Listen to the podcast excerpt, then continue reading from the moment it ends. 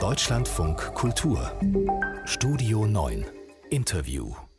Die Corona-Pandemie ist noch nicht vorbei. Herbst und Winter stehen vor der Tür und das Impftempo verharrt auf eher niedrigem Niveau. Trotzdem beginnt heute was, was angesichts dieser ähm, gerade beschriebenen Situation vielleicht ein bisschen unpassend erscheinen könnte. Viele Impfzentren schließen. Das ist schon länger beschlossene Sache. Die Gesundheitsministerkonferenz hatte im Sommer gesagt, wir wollen die Strategie dann ändern. Ich habe darüber gesprochen mit Carsten Watzel, Immunologe, und ihn gefragt, ob man einfach feststellen muss, angesichts der geringen Menge, die gerade täglich verimpft wird, brauchen wir diese Zentren einfach nicht mehr. Das ist richtig. Also zu Hochzeiten haben wir eins Komma vier Millionen Dosen pro Tag verabreicht. Das war nur möglich mit Hilfe der Impfzentren und der Ärzte. Aktuell, wenn es hochkommt, kommen wir so gerade an die dreihunderttausend Impfdosen dran. Und daran sieht man einfach, dass die Impfkampagne wirklich an Fahrt verloren hat. Und diese Impfungen schaffen auch die Hausärzte. Hm. Also auch ähm, wenn jetzt die Menschen, die noch nicht geimpft sind und die jetzt keine harten Impfgegner sind, sagen, okay, ich überlege es mir anders, dann brauchen wir die Zentren nicht, sondern dann funktioniert das auch in den Hausarztpraxen. Die Leute, die jetzt noch nicht geimpft sind, sind gerade die Leute, die jetzt sich nicht aktiv um einen Impftermin gerade im Impfzentrum bemühen. Ich glaube, da macht es viel mehr Sinn, wenn wir Impfbusse, Impfen in Einkaufszentren oder ähnliche Veranstaltungen machen. Das heißt, wir sollten die Impfungen dann zu den Menschen bringen. Und wirklich, hier geht es ja nicht mehr um die Massenimpfung, sondern um wirklich gezielte Impfangebote. Und das schaffe ich viel besser mit solchen mobilen Geschichten als mit einem großen Impfzentrum. Was wäre denn rein theoretisch, wenn jetzt zum Beispiel äh, man feststellt, es gibt doch plötzlich einen Impfstoff, ähm, der auch für alle jüngeren Kinder zugelassen ist. Man will plötzlich dann doch wieder schnell eine große Menge an dann jungen Menschen impfen. Wäre es dann sinnvoll, die aber noch zur Verfügung zu haben, diese Zentren und die Infrastruktur? Also ich glaube, die, die Hausärzte schaffen es auch, mehrere hunderttausend Dosen pro Tag zu verabreichen. Also was uns hier jetzt noch an Impflücke fehlt, wenn wir wirklich jetzt äh, morgen alle Leute überzeugen könnten, sich impfen zu lassen, würden wir das trotzdem innerhalb der nächsten Wochen und wenigen Monate schaffen. Also hier glaube ich auch, dass wir diese große Infrastruktur der Impfzentren äh, nicht mehr unbedingt brauchen. Es wäre natürlich wünschenswert, wenn wieder so viele Leute sich impfen lassen würden, dass wir logistische Probleme bekommen. Aber aktuell sehe ich das Problem nicht. Mhm. Wenn man sich Probleme schon zurückwünscht. Das ist ja auch interessant. Wenn wir jetzt Bilanz ziehen, könnte man bei dem, was Sie sagen, ja sagen, okay, man hätte vielleicht doch, hinterher ist man immer schlauer, von vornherein sagen können, das ist eine Geschichte, die mit Hausärzten, Hausärztinnen oder mobilen Teams genauso gut funktioniert. Oder sagen Sie wirklich für diesen kurzen Moment, Peak, wo es mal eben über eine Million Dosen waren, die verimpft wurden ähm, täglich, ähm, dafür brauchten wir das wirklich? Ja, ich glaube, es war sicherlich auch so ein bisschen äh, Wunschdenken, dass wir äh, bei der Impfkampagne A erstmal früher Fahrt aufnehmen. Und das war lange Zeit dadurch begrenzt, dass wir nicht genug Impfstoff hatten.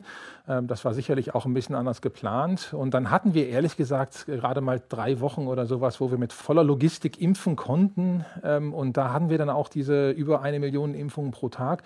Und dann hatten wir endlich mal genug Impfstoff und dann sind uns halt leider die Impfwilligen ausgegangen. Aber für diese Zeit, ähm, gerade für diese Anfangszeit, in dieser Impfkampagne, wo wir dann auch endlich mal genug Impfstoff hatten, war es sehr hilfreich, diese Impfzentren zu haben, weil nur da natürlich erstmal tausende Leute pro Tag wirklich so an der Reihe durchgeimpft werden konnten.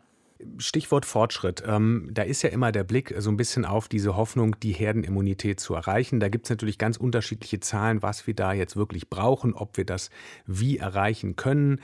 Ungefähr zwischen achtzig und neunzig Prozent geimpfter Menschen ist so eine Zahl, die man da hört. Wir sind jetzt bei hier ähm, zu Lande fast fünfundsechzig Prozent äh, zweifache Impfung.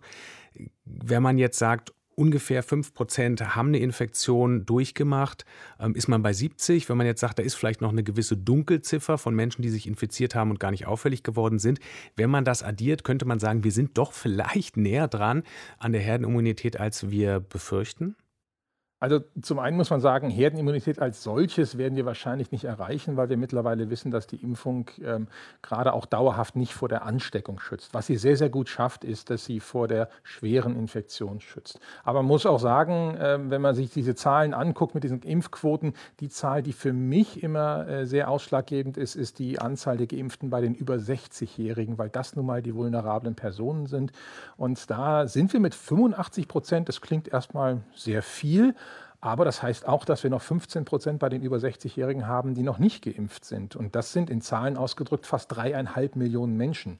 Und wenn man sich dann vor Augen führt, dass wir die bisherigen Wellen mit vier Millionen nachgewiesenen Infektionen bestritten haben, dann haben wir dann auch genug Potenzial für den nächsten Winter. Mhm. Das heißt, ähm, da würde ich schon plädieren, dass gerade bei den über sechzigjährigen wir deutlich über die neunzig Prozent kommen. Das haben Nachbarländer auch geschafft. Ich hoffe, dass wir da auch hinkommen. Rechnen Sie denn damit, dass wir, dreieinhalb Millionen Menschen, sagen Sie, dass wir dann in diesem Herbst, Winter eben vielleicht wirklich wieder auch dramatisch volle ähm, Intensivstationen erleben? Oder ist dann doch, wenn man so will, der Vorteil, dass ähm, das Risiko für diese Menschen, sich gerade anzustecken, doch im Gesamten ein bisschen gesunken ist natürlich auch? Die Hoffnung ist natürlich, dass wir äh, durch den Winter kommen, ohne äh, das Gesundheitssystem äh, zu überlasten. Die Gefahr sehe ich aber immer noch. Und wir haben bestimmte Maßnahmen, wo man dann gegensteuern muss. Das heißt, dann müsste man halt von drei G wirklich konsequent auf zwei G setzen, weil dann hat man letztendlich für äh, solche Veranstaltungen, wo ein höheres Risiko einer Infektion ist, eine hundertprozentige Immunitätsquote, weil man nur noch Geimpfte und Genesene reinlässt. Also ich glaube, da haben wir schon Mittel. Äh, wünschenswert wäre es natürlich, wenn wir die Impfquote auch so jetzt noch steigern könnten, dass wir ohne größere Einschränkungen durch den Winter kommen. Scheinbar andere Baustelle, aber auch nur scheinbar. Jetzt versucht YouTube ja gerade Impfgegner, die Falschmeldungen verbreiten, von der Plattform zu verbannen. Welche Erfahrungen bei dieser Impfkampagne haben Sie denn gemacht? Welchen Anteil hatte vielleicht Fehlinformationen, Fake News, Falschmeldungen über die Impfung, die sich wirklich negativ ausgewirkt haben auf die Impfbereitschaft? Haben Sie sowas festgestellt?